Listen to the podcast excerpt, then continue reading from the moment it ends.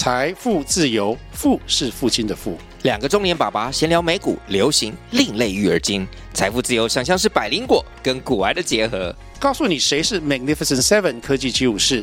你该买瘦瘦比双巨头吗？从马斯克到泰勒斯，从华尔街到好莱坞，我们都追得上。新的一年听新的 Podcast，让我们一起财富自由，富是父亲的富哦。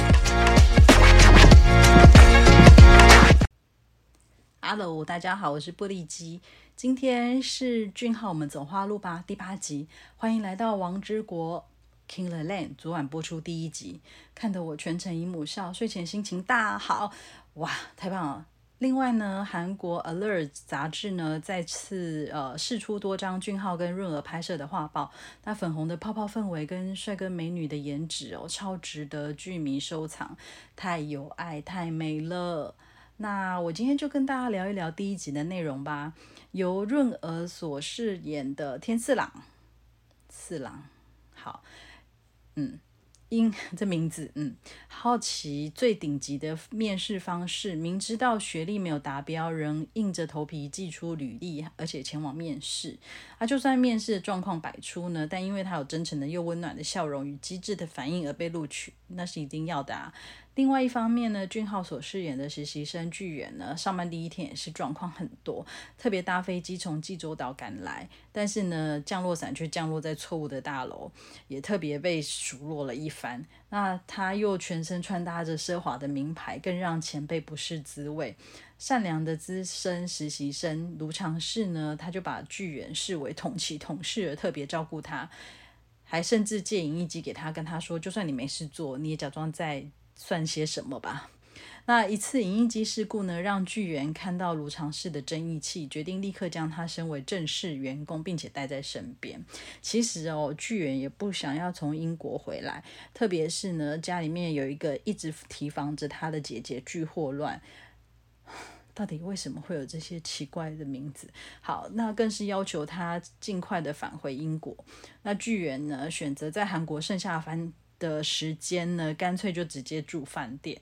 那天四郎也到饭店报道了。那他在完成教育训练之后呢，时时刻刻的用精品爱马仕微笑来面对各种刁难跟状况。至于爱马仕微笑是什么呢？就要请大家去观赏这部戏喽。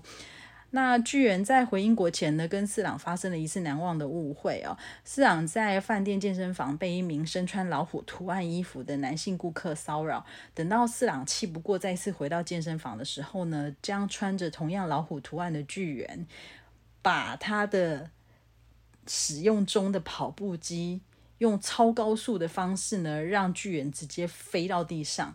巨源被搞得莫名其妙，气得回回到自己的房间，然后隔天就回英国。那这件事就不了了之。那四郎呢？后续因为工作的热忱跟完美的笑容，很快就从清洁部升职到大厅接待。那时间呢，就一年一年过去，就来到了二零二二年。好，那这些之前发生的这些事情呢，都是在二零一五年。那两人呢，就各自在韩国跟英国呢，过着呃非常充实的生活。四郎已经身为正式员工，成为饭店最亲切的员工代表。那巨源呢，也从英国结束了学业。那某一天呢，巨源收到生母韩微笑的饭店职员履历表，是一张旧的职员履历表，他就决定要启程返回韩国调查这件事。那没想到呢，他回国上班的第一天呢，他上班前呢，他回到饭店要拿他忘记拿的资料，没想到呢，被派去帮忙巨人拿手机的四郎，就是他等于是四郎，等于是替大厅接待经理跑腿。那因为他突然肚子痛，所以呢，他就实在是忍不住，就直接在巨人的房间的厕所呢使用了起来。那他一边使用的时候呢，一边赞叹着厕所的宽广，而且呢，把玩着厕所的屏蔽开关。就在厕所的屏幕呢全开，可以完全透明的时候呢，坐在马桶上的四郎跟经过的巨猿四目交接。噔噔，好，第一集停在这里。果然是综艺出身的导演啊，实在太有梗。我昨天晚上真的是笑的一个不行，今天白天又刷了两次哦。那这部戏的第一集哦，非常有趣，不仅有。谈到两个人的相遇的故事哦，那在四郎跟闺蜜呢，他们也特别去把这个身为职场晚辈，然后必须要忍受前辈的颐指气使，去描写出来。那苦境也不知道到底会不会甘来，三个人只好一直互相安慰打气，然后偶尔跑去夜店让身心放松一下哦。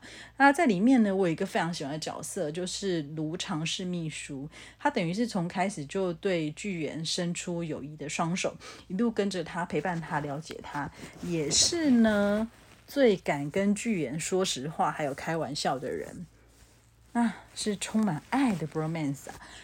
啊，我们要请卢长氏多多照顾巨源哦。相信巨源在饭店经营跟家族斗争的路上有他的帮忙呢，一定能够过关的。其实呢，周日的晚上，也就是我们的欢迎来到王之国呢，有营业哦。大家可以一起来观赏这个可以让你有好心情的戏剧吧。那祝福现在听着节目的观众，还有俊浩以及我自己呢，一直走在花路上哦。下次再见，拜拜。